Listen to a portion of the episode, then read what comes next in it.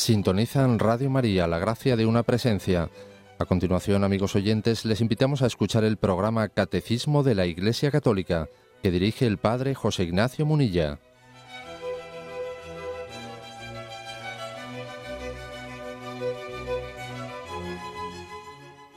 Un cordial saludo a todos los oyentes de Radio María. Un día, más, con la gracia del Señor, proseguimos el comentario del Catecismo de nuestra Madre la Iglesia y es un gozo proseguir con, con la profundización del misterio del cielo, de la eterna bienaventuranza en la que estamos. Ayer comenzamos eh, con los tres primeros puntos y hoy vamos a concluir este apartado que tiene como dentro del creo en la vida eterna, de esta parte del credo, la parte, el apartado que explica el misterio del cielo, y lo hacemos a partir del punto 1026 hasta el 1029. Dice el primer punto. Por su muerte y su resurrección, Jesucristo nos ha abierto el cielo. La vida de los bienaventurados consiste en la plena posesión de los frutos de la redención realizada por Cristo, quien asocia a su glorificación celestial a aquellos que han creído en Él y que han permanecido fieles a su voluntad. El cielo es la comunidad bienaventurada de todos los que están perfectamente incorporados a Él el primer término que, llama la atención, ¿no? Es este de que por su muerte y resurrección Jesucristo nos ha abierto el cielo. El término nos ha abierto quiere decir que antes, ¿eh? antes de su muerte y redención, el cielo permanecía cerrado, ¿eh? si es que se puede utilizar ese término, ¿no? Pero en consonancia con que Él nos ha abierto el cielo, pues también se puede utilizar lógicamente el, eh, pues eh, esa otra expresión, el cielo permanecía cerrado para nosotros. ¿Por qué? ¿Qué significa que el cielo se abre o que el cielo permanezca cerrado? Pues significa que el cielo es algo tan grande, el poder entrar en la intimidad de Dios es algo tan grande que no es proporcional a nuestros merecimientos. En la hipótesis, que no ha ocurrido, ¿eh? no ha ocurrido tal hipótesis, ¿no? En la hipótesis de que nosotros no hubiésemos tenido ningún pecado personal, ni, ni hubiésemos tenido ningún pecado original, ni hubiésemos sido preservados de él, como ha sido la Virgen María, ¿no? En, el, en esa hipótesis de que el hombre hubiese sido una criatura, pues, eh, justa, tampoco el hombre hubiese merecido el cielo. Hubiese merecido, en todo caso, una felicidad natural, hubiese merecido pues una especie de paraíso terrenal como el que se encontraban en el que se encontraban Adán y Eva, ¿no?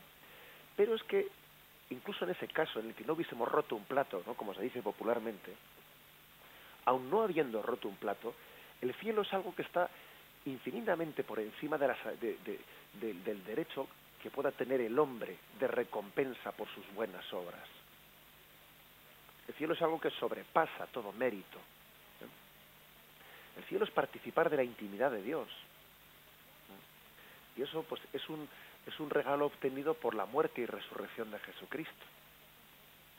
Por eso que decimos en la liturgia, ¿no? Como ya hemos insistido más de una vez, pues que feliz pecado que mereció tal redentor, es decir, lo que se nos ha regalado por la muerte y resurrección de Jesucristo es muy superior a lo que Adán y Eva tenían en el paraíso.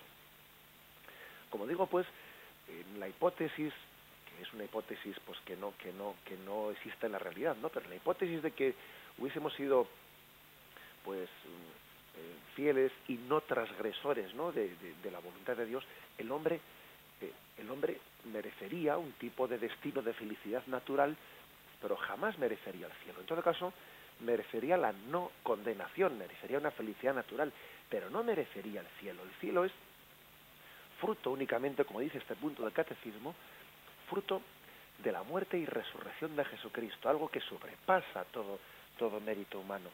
Es una intimidad que ha sido otorgada pues, pues, por, una, por una sobreabundancia de gracia. Dios que comparte su intimidad con nosotros, una sobre, sobreabundancia de amor. El cielo permanecía, por lo tanto, cerrado. ¿eh? O sea, era impensable que el hombre entrase en esa intimidad de Dios, ¿no? Hasta la muerte y resurrección de Jesucristo. Sobre este permanecer cerrado del cielo Hay un texto hermosísimo que es Apocalipsis 5 del 1 al 10.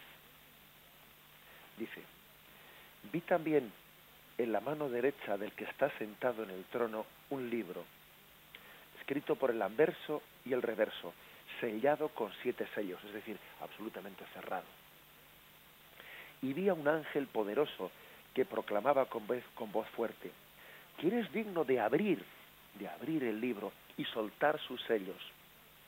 Pero nadie era capaz, ni en el cielo, ni en la tierra, ni bajo la tierra, de abrir el libro, ni de leerlo. Permanecía cerrado aquel libro, eh, imagen del cielo, el libro de la vida.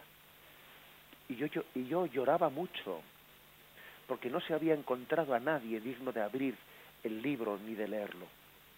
Pero uno de los ancianos me dijo, no llores, mira, ha triunfado el león de la tribu de Judá, el retoño de David. Él podrá abrir el libro y sus siete sellos.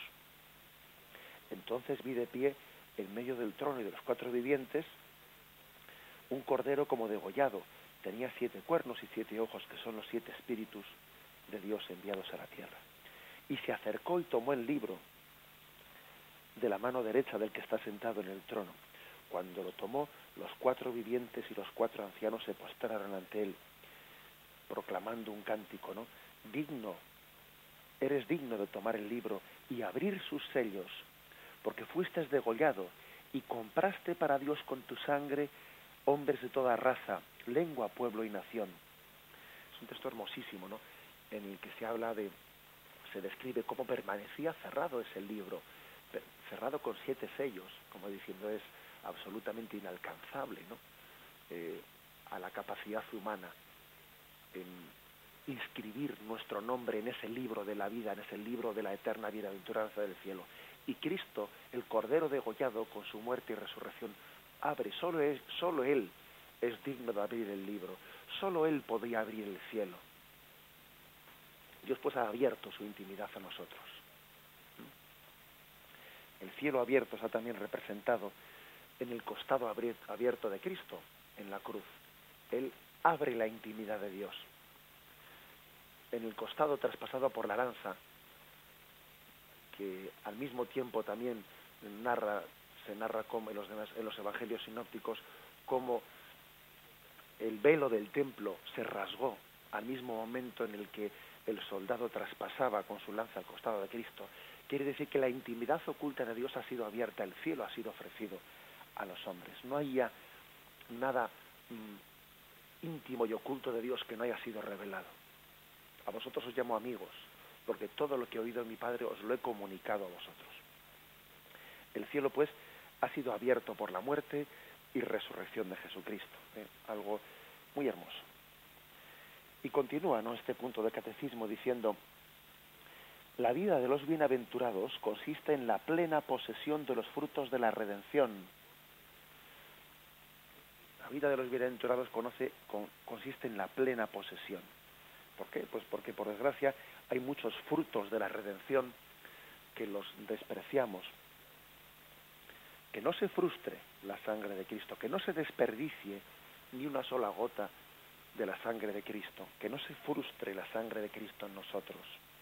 Por eso decimos que la vida de los bienaventurados es la plena posesión de los frutos de la redención. Aquellos que se han abierto plenamente a la gracia de Dios, aquellos que se han abierto a su gracia, esos son eh, los que no han frustrado la semilla, los que esa semilla no ha caído pues en terreno pedregoso, entre zarzas, en el camino duro, sino que se han abierto. Esa es, ese es el cielo, el estado de los que están en plena posesión de los frutos de la redención. No han desperdiciado la sangre de Cristo. La sangre de Cristo no se ha frustrado en ellos. Mm, esta es, por lo tanto, la forma que tiene el, el catecismo de explicarnos y da un paso más. Dice que el cielo el cielo es también la asociación mm, realizada por Cristo a su glorificación celestial. Cristo asocia al hombre a su glorificación, lo mismo que Cristo salió glorificado, ¿no? Salió glorificado mm, de la tumba, también Cristo asocia su glorificación. Si la resurrección dijimos que era el abrazo de Dios Padre a Cristo por el que acepta su sacrificio en la cruz, por la resurrección Dios Padre da como una especie de abrazo de aceptación de, lo que Cristo ha hecho en la cruz. Le está como diciendo, eso, esa entrega tuya generosa no se ha desperdiciado, ¿eh? ha llegado al corazón del Padre, ha reparado plenamente, ha reparado en el corazón del Padre, ¿no? La ofensa del hombre. Bien, y, eso está representado en la resurrección, que es como la aceptación de, Padre, a tus manos encomiendo mi espíritu. La respuesta de esa ofrenda de Cristo al Padre es, Hijo, yo acepto esa ofrenda y te resucito. Bien, pues si, si esa es la resurrección de Cristo, si esa es su glorificación, también para nosotros el cielo, el cielo es participar de esta glorificación, o sea que el cielo para nosotros, la vida eterna, es el abrazo de Dios Padre por el que Él acepta la ofrenda de nuestras cruces, de nuestras pequeñas cruces unidas a la cruz de Cristo. Es como si Él también nos dijese, no se ha desperdiciado esa ofrenda que me hiciste unida a la ofrenda de mi Hijo Jesús. El Padre, al darnos la gracia de la vida eterna, está también dándonos un abrazo, un abrazo de aceptación de nuestra pobre ofrenda unida a la ofrenda de Cristo. La vida eterna también es el abrazo de Dios Padre, ¿eh? por el que acepta nuestra pobre ofrenda porque está unida a la, de su Hijo Jesucristo y porque nos hace partícipes pues de esa glorificación de su Hijo Jesucristo. Bien, lo vamos a meditar y proseguimos enseguida.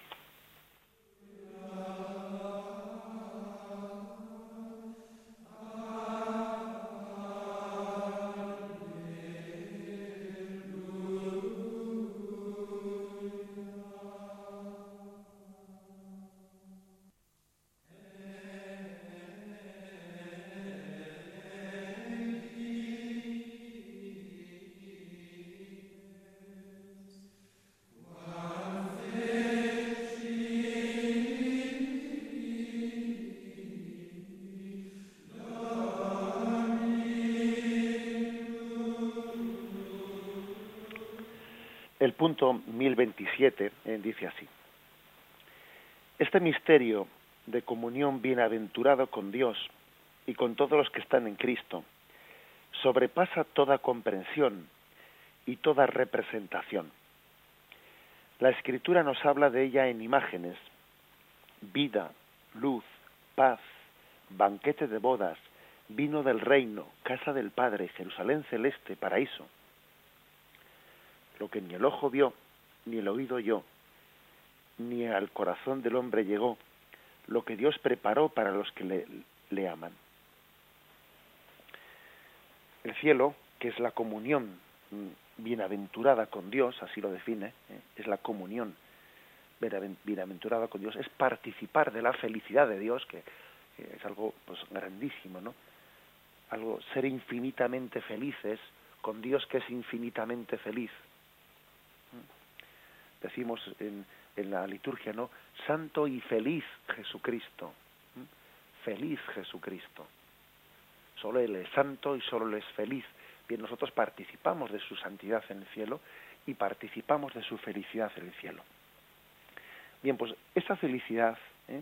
esa comunión bienaventurada con Dios, trasciende nuestro lenguaje, dice aquí el punto, este punto del catecismo, trasciende nuestro lenguaje, es decir, es difícil expresarlo, es difícil expresar esa felicidad del cielo. Se nos, las palabras se nos quedan cortas, es lo que viene a decir. Entonces, eh, la Sagrada Escritura ha echado mano de, muchas imágenes, imágenes pues que son gráficas y que aportan matices, ¿no? Y, ninguna de esas imágenes agota todo el misterio, sino que cada, cada imagen pues es una pues una, una pequeña representación, etcétera. ¿eh? Eso es, mm, es hermoso que, que nos demos cuenta de ello. Es como si sacásemos un montón de fotos y cada foto únicamente ve una, eh, un aspecto de, de, una realidad que una cámara fotográfica nuestra no, no puede verlo en plenitud. Bueno, entonces, ¿qué imágenes tenemos o qué expresiones en, en, el lenguaje bíblico para hablar de, esa, de lo que es el cielo, lo que es la, la comunión bienaventurada con Dios? Y aquí el catecismo ha puesto una serie de términos vida, luz, paz, banquete de bodas, vino del reino, casa del Padre. Vamos a verlos, aunque sea brevemente, viendo cada uno de estos términos qué, qué matiz aporta ¿no? para entender lo que es el cielo. Vida. Primero es vida. Pues el hombre, o sea, Dios ha querido que el hombre viva y llegue al conocimiento, o sea, a participar de la vida de Dios, que es una vida eterna.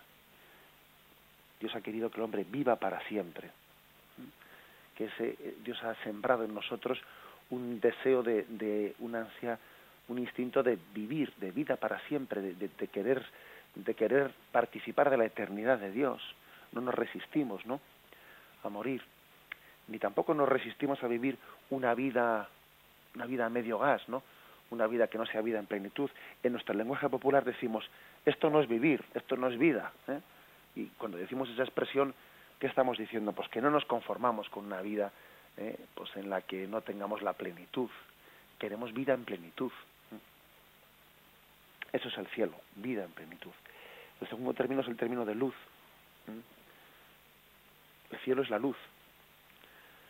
Bueno, pues eh, eso también mm, es un matiz importante porque todos en, este, en esta vida caminamos a tientas. Estamos en un continuo discernimiento sin tener muy claro, ¿no? Eh, pues, pues, pues cuáles, eh, si, si estamos obrando eh, conforme a la luz o si, si nos estamos dejando engañar por, por, por, esa dificultad que tenemos de percepción de las cosas. Caminamos a tientas, ¿no? Y, y el cielo es la luz.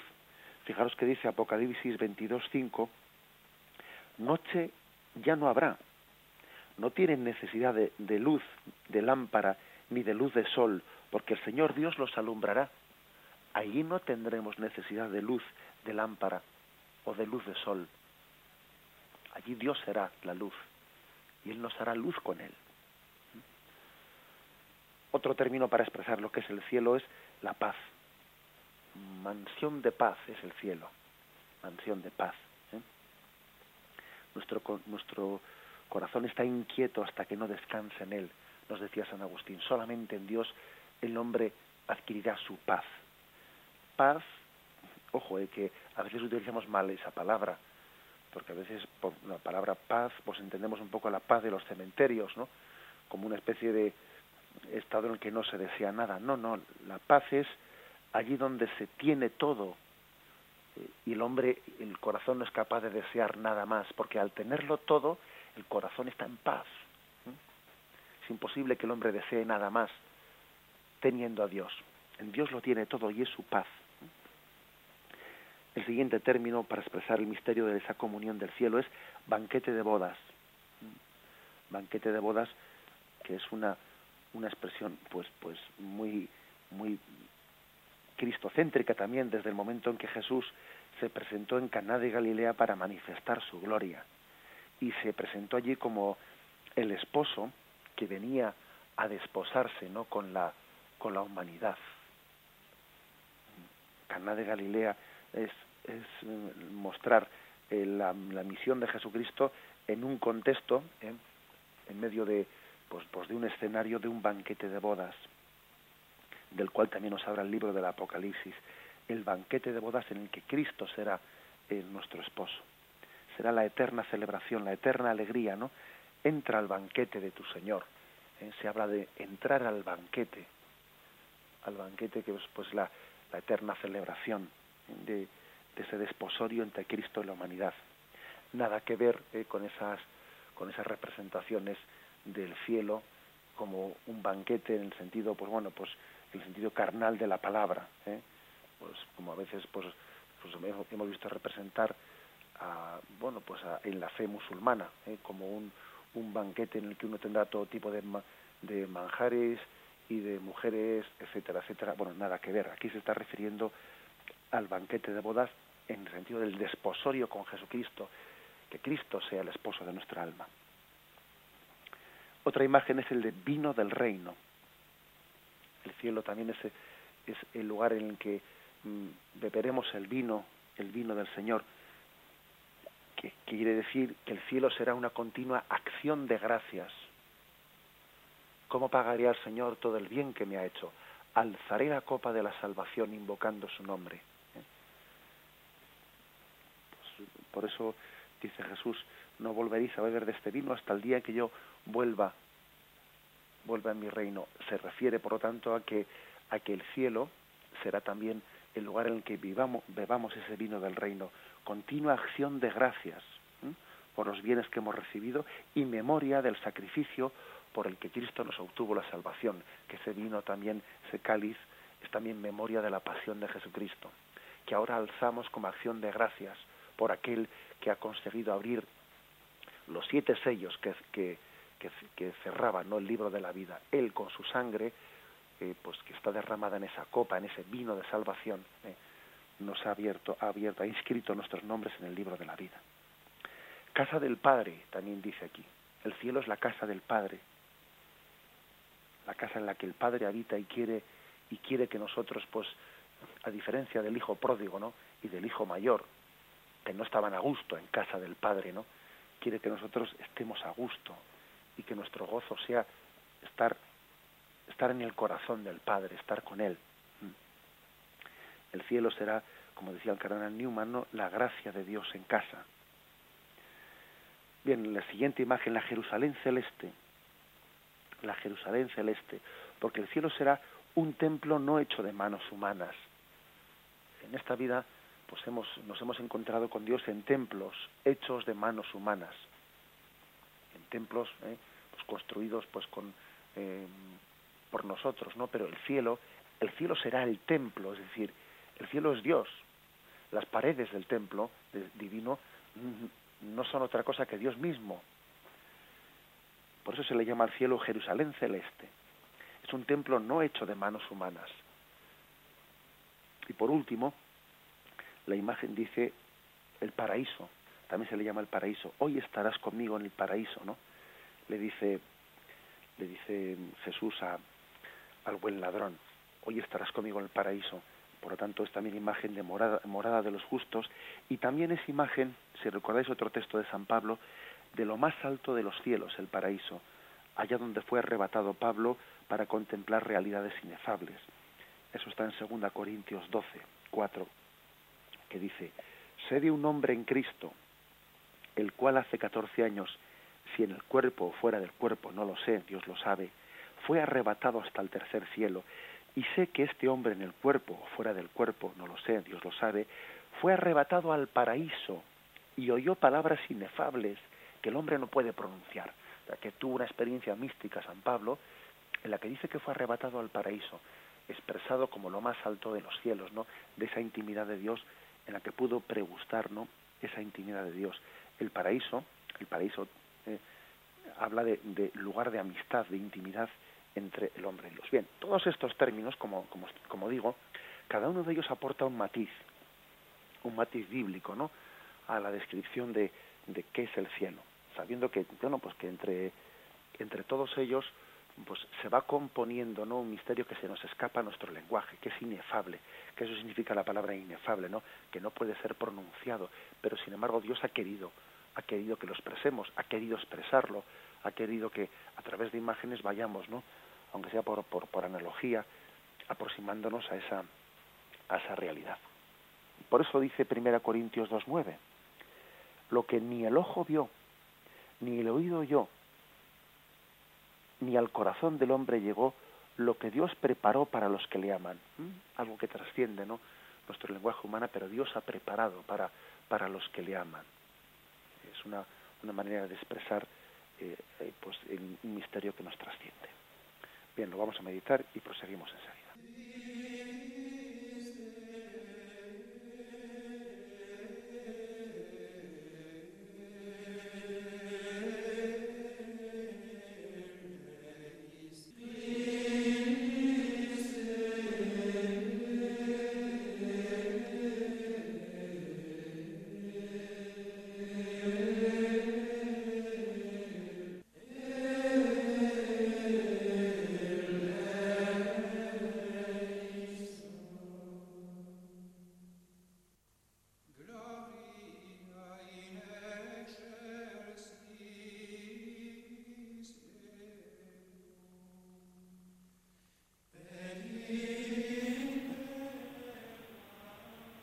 Punto 1028 dice así.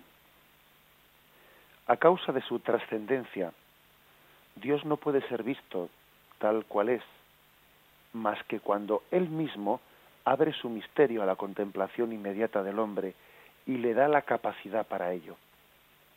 Esta contemplación de Dios en su gloria celestial es llamada por la Iglesia la visión beatífica. ¿Cuál no será tu gloria y tu dicha? Este es un texto de San Cipriano. Ser admitido a ver a Dios, tener el honor de participar en las alegrías de la salvación y de la luz eterna en compañía de Cristo el Señor tu Dios. Gozar en el reino de los cielos en compañía de los justos y de los amigos de Dios las alegrías de la inmortalidad alcanzada. Y dice, a causa de su trascendencia es tan, es tan grande ¿no? la santidad de Dios, la luz de Dios, que es inalcanzable incluso mm, el hombre no tiene naturalmente, por naturaleza, no tiene la capacidad de, ver a Dios, de no ser que Dios eh, le capacite para ello. Por ello, no es ninguna tontería, ¿no? Cuando, cuando en el Antiguo Testamento vemos en varios textos, ¿no? Que mm, los judíos tenían la creencia de que quien viese a Dios moriría, por lo tanto ellos eh, pues se tapaban, ¿no? Para, para no ver a Dios. Tenían esa creencia, pues no era ninguna tontería. Ellos tenían conciencia de que tal era la, eh, pues la, la, santidad, la luz, la grandeza de Dios, que el hombre, pues en su, en su impureza, si, si se acercaba a aquella luz, moriría. No era ninguna tontería. Ni está eso condicionado por, como algunos piensan, ¿no? por una visión pues de un Dios que era un Dios justiciero y se vengase de aquellos. No, no, no van por ahí las, cosas. ¿eh? Por ejemplo, fijaros en Jueces capítulo 6, versículo 22 y 23. Dice, entonces Gedeón se dio cuenta de que era el ángel de Yahvé y dijo, ay de mí, Yahvé, pues he visto al ángel de Yahvé cara a cara. Yahvé le respondió, la paz sea contigo, no temas, no morirás. Gedeón levantó en aquel lugar un altar a Yahvé y le llamó Yahvé paz. O sea, es decir, Gedeón y tantos otros tenían un, un temor reverencial ¿eh? porque pensaban que quien viese a Dios moriría. No únicamente eso, si quien viese al ángel de Yahvé ¿eh? moriría. Bueno, pues digo que no es ninguna tontería esa expresión, porque claro, el mm, que nosotros podamos ver a Dios es algo que ya por naturaleza Dios es espíritu ¿eh? y nosotros tenemos que, mm, que mm, ser un espíritu purificado para poder ver a Dios. De lo contrario, esa luz de Dios, pues en vez de ser nuestro gozo, nuestro gozo, pues eh, sería una luz que, que nos hiciese daño en vez de gozo. Es como si uno tiene, tiene eh, los ojos acostumbrados a la penumbra y sale a la luz, una luz muy clara, que esa luz en vez de ser su gozo se le, dañaría los ojos porque porque no no tiene tiene la vista acostumbrada a la sombra, a la penumbra y entonces esa luz no, no es capaz de disfrutarla. ¿Mm? Estamos aquí adelantando un poco lo que es el misterio de la purificación, que tendremos ocasión de explicarlo. Pero es decir, la luz de Dios es gozosa para el hombre cuando Dios nos ha capacitado para poder gozarla. ¿Mm? De lo contrario, la luz, en vez de ser tu gozo y tu alegría, pues te está cegando, ¿no?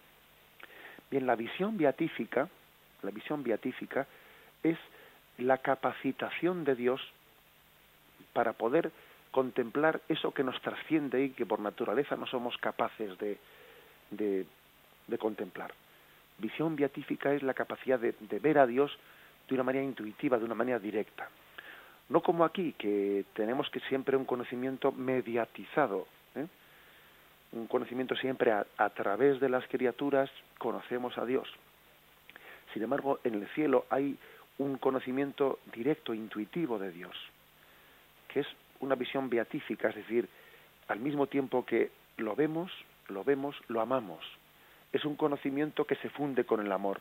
Ver y amar es toda una sola cosa es el momento en el que la visión eh, es nosotros en esta vida pues nuestro conocimiento está un tanto dividido por una parte está lo que lo que percibimos de los por los sentidos por otra parte está lo que comprendemos con el entendimiento de eso que hemos percibido y por otra parte está lo que amamos o no o no amamos son como tres cosas los datos que nos traen los sentidos, lo que nuestra razón entiende de qué es eso, y en tercer lugar, lo que amamos o no amamos. Bien, pues en el cielo esas tres cosas se funden. Ver, entender y amar, todo es una sola cosa. Eso es la visión beatífica, ¿eh? donde, donde veremos a Dios y, nos fundiremos con Él, ¿no? Es una visión, una visión que nos funde, ¿eh? que nos funde con Dios. Ver y gozar es una sola cosa. Por eso se nos ha insistido aquí mucho de que a esta contemplación la Iglesia le ha llamado la, visión beatífica. Ese texto de San Cipriano que hemos escuchado pues es un texto en el que se quiere ensalzar de la grandeza. ¿eh? Eso no le corresponde al hombre por naturaleza.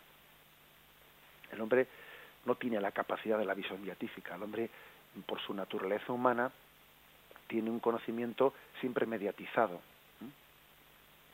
Al hombre le, le corresponde conocer por analogía, es decir, por, por referencia, o sea, las cosas son conocidas um, mediante referencias, ¿no? Pero, sin embargo, Dios le da el don inmerecido, que trasciende su naturaleza humana, de conocer directamente, intuitivamente, ¿no? De fundirse con Dios. Por eso San Cipriano dice, ¿cuál no será tu gloria y tu dicha? ¿Mm? Poder participar de ese conocimiento, de esa, de esa alegría. Por lo tanto, estamos aquí, eh, en esta vida, estamos pidiendo a Dios, ¿no? Pues un conocimiento que nos trasciende.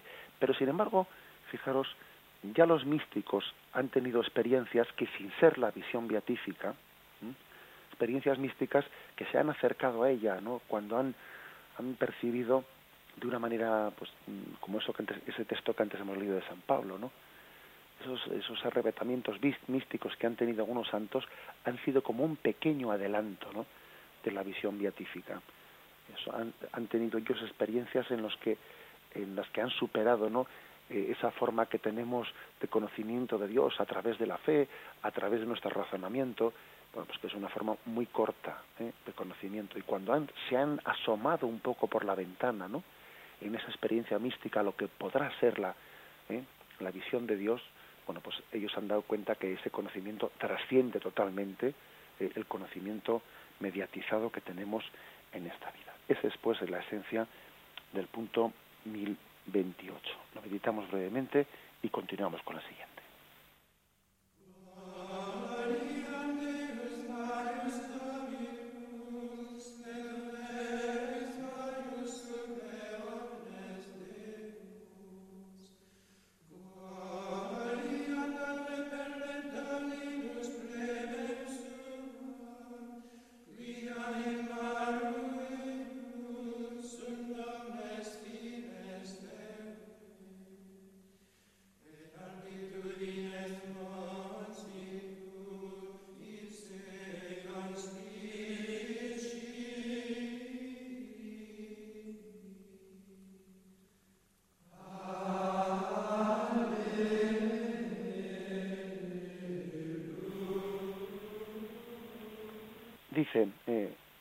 2029, eh, el último que habla de este misterio del cielo. En la gloria del cielo, los bienaventurados continúan cumpliendo con alegría la voluntad de Dios con relación a los demás hombres y a la creación entera. Ya reinan con Cristo, con Él ellos reinarán por los siglos de los siglos. En dos afirmaciones pues básicas en este punto. El primero, primero el hecho de que en la gloria del cielo los bienaventurados continúan cumpliendo no con alegría la voluntad de Dios. Fijaros que en el Padre Nuestro se dice, hágase tu voluntad en la tierra como en el cielo. Así en la tierra como en el cielo. Es decir, el modelo para nosotros del cumplimiento de la voluntad es el que tiene lugar en el cielo. Que se haga en la tierra como se hace en el cielo. El cielo es un lugar en el que tiene perfectamente el cumplimiento de la voluntad de Dios. Lo cual, por cierto, también nos, nos plantea pues una consideración que uno tiene que reestructurar ¿no? su, su, forma de ver las cosas. Porque en el cielo en el cielo seremos plenamente libres. El hombre aquí está lleno de, de esclavitudes no que limitan su libertad. En el cielo seremos plenamente libres. Y en el cielo al mismo tiempo pues no podremos por menos de cumplir la voluntad de Dios. O sea es imposible que alguien que está en el cielo no cumpla la voluntad de Dios no entonces nosotros en nuestras categorías muy equivocadas decimos, bueno, pues entonces en el cielo no se es libre, ¿no? Porque claro, si uno en el cielo no puede pecar, entonces no es libre. Pues es que claro, ahí está, no, tenemos un falso concepto de libertad. Eh, tenemos un falso concepto de libertad. Nos parece que libertad es poder hacer una cosa o su contraria. Y eso, eso no es libertad, eso es libre determinación, ¿eh? eso es otra cosa, ¿no? Pero libertad es, como decía San Agustín, es la capacidad de, adherirnos al bien, la capacidad de adherirnos al bien. Y la capacidad que vamos a tener de adherirnos al bien en el cielo es muy superior a la que tenemos aquí, por supuesto. ¿eh? Por supuesto. Por lo tanto, el cielo, en el cielo seremos plenamente libres, y por eso precisamente, porque seremos plenamente libres, nos adheriremos y no otra cosa ¿eh? a la voluntad de Dios. Ese es la el gran misterio. Allí la voluntad de Dios será la nuestra. Allí podremos decir lo que Cristo decía entre nosotros, mi alimento es hacer la voluntad de mi Padre. Esa frase de Jesús la diremos nosotros y será verdad, será verdad.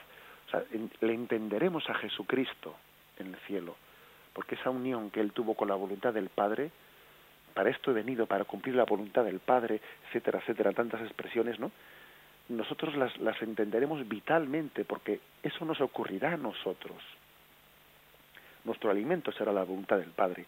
Seremos otro Cristo ¿eh? en, en esa unión con la voluntad del Padre, en ese cumplimiento de la voluntad del Padre. Y añade una segunda cosa, ¿no? Este, este texto. Que vamos a, de alguna manera a reinar con Cristo. Aquí también se hace referencia al, mismo versículo que antes hemos comentado, Apocalipsis 22.5, pero refiriéndose a este otro aspecto. ¿eh? Eh, no habrá ya noche, no tienen necesidad de luz, de lámpara ni de sol, porque el Señor Dios los alumbrará y reinarán por los siglos de los siglos. Es decir, los bienaventurados están reinando con Cristo, están participando ¿no? de ese reinado de Cristo.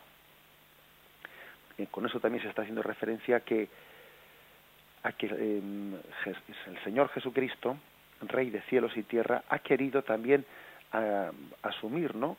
que sean copartícipes, ¿eh? copartícipes de su reinado. Él que está sentado a la derecha del Padre, también quiere que nosotros reinemos con Él que reinemos con Él y que también eh, estemos participando mm, de esa tarea de, de, la instauración del reino. Uno, él mismo reinando con Cristo, pues se ha instaurado más el reino, ¿no? Pero no olvidemos pues aquello de, de Santa Teresita de Lisieux, de Santo Domingo, etcétera, que ellos tenían conciencia que desde el cielo ellos iban a, a participar, ¿no? De, de esa tarea de, de la distribución de la redención. Ellos iban a, a ser intercesores ante el trono de Cristo para que las gracias de Cristo se difundiesen a todo a todos sus hermanos. Os seré más útil en el cielo que en la tierra, ¿eh? decía Santo Domingo. Pasaré mi cielo derramando rosas sobre la tierra, ¿eh? decía Santa Teresita. Es decir, ellos reinan con Cristo y su reinado no es, un, no es otra cosa que un servicio. ¿eh? Servir es reinar y reinar es servir. Y el reinado de Cristo del cual él hace partícipes ¿eh? A todos los bienaventurados, pues es también un, servicio a toda la humanidad. Fijaros en otro texto que aquí las, el catecismo nos ofrece, el de Mateo 25, 21 y 23, ¿no? Su Señor le dijo, bien, siervo bueno y fiel, en lo poco has sido fiel, al frente de lo mucho te pondré, entra en el gozo de tu Señor. O sea, aquel que había sido fiel al talento que Dios le había puesto, le dice, bien siervo bueno y fiel y humilde, en lo poco has sido fiel, al frente de lo mucho te pondré, entra en el gozo de tu Señor. ¿A qué se refiere eso de al frente de lo mucho te pondré? Pues parece que es una insinuación de ese reinar con Cristo. Te voy a poner al frente, te voy a poner también en primera línea de ese reinado que tiene Cristo en el cielo siendo también parte activa, ¿no? Pues de, de esa instauración de ese reino. En el cielo está perfectamente instaurado, claro, pero este cielo también está como guiando, ¿no? Esta batalla en la que en, nosotros todavía pues luchamos por la plena instauración de ese reino. Al frente, por lo tanto, al frente de lo mucho te pondré porque has sido fiel en lo poco. ¿eh? Tenemos que pensar también que todos nuestros seres queridos que están ya en el cielo, aquellos que están ya eh, perfectamente purificados en el cielo, están también al frente de lo mucho, están coparticipando ¿eh? con, con Cristo, están participando con Él en esa tarea de, de ser reyes, ¿eh? de reinar con Cristo y de hacer que el reino de Cristo reine entre nosotros en la, en la, en la tierra. Están queriendo que la gloria del cielo, que la gloria de Dios, traspase los límites del cielo y llegue también a la tierra. ¿eh? La gloria de Dios no está circunscrita, ni mucho menos, ¿eh? no nos equivoquemos. La gloria de Dios no está circunscrita al cielo. La gloria de Dios llena toda la tierra, ¿eh? llena toda la tierra. Y por eso precisamente no Ese, eh, pues los bienaventurados quieren que, que, esa gloria que ellos están viendo en la visión beatífica sea también, ¿no? Esa gloria sea, sea instaurada entre nosotros, sea, que Dios sea glorificado, que Dios sea bendito, que nosotros comencemos a hacer ya aquí en la tierra lo que va a ser nuestro destino eterno en el cielo. Que si hemos sido llamados para, para glorificar a Dios para siempre, para darle gloria, si nosotros estamos llamados a, eh, a un estado en el que nunca nos cansaremos de decir qué grande es Dios, pues que comencemos ya pues, pues, salvando las distancias, que comencemos ya esa tarea nuestra en la tierra. Cuando participamos en la liturgia, cuando nos reunimos en la liturgia para alabar y glorificar a Dios, estamos adelantando el cielo. Porque la liturgia, eh, pues es participar de la asamblea, mm, la asamblea eterna, la asamblea de los bienaventurados en el cielo.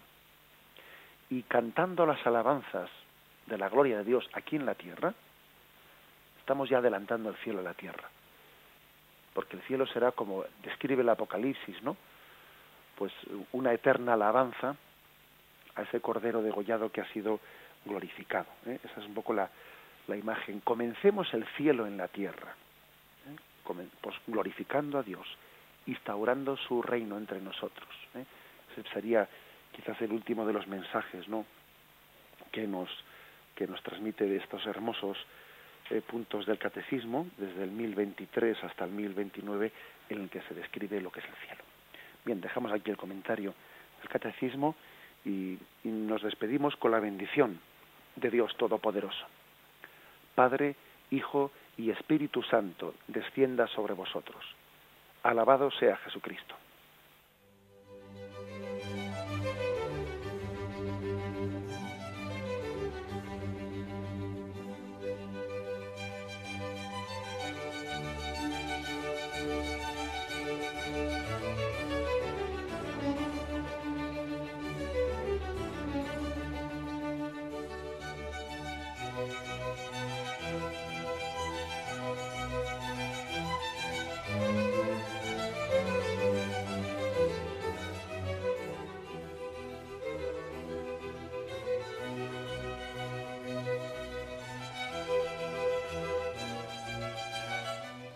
Queridos hermanos, acaban de escuchar el programa Catecismo de la Iglesia Católica, que ha dirigido el Padre José Ignacio Munilla.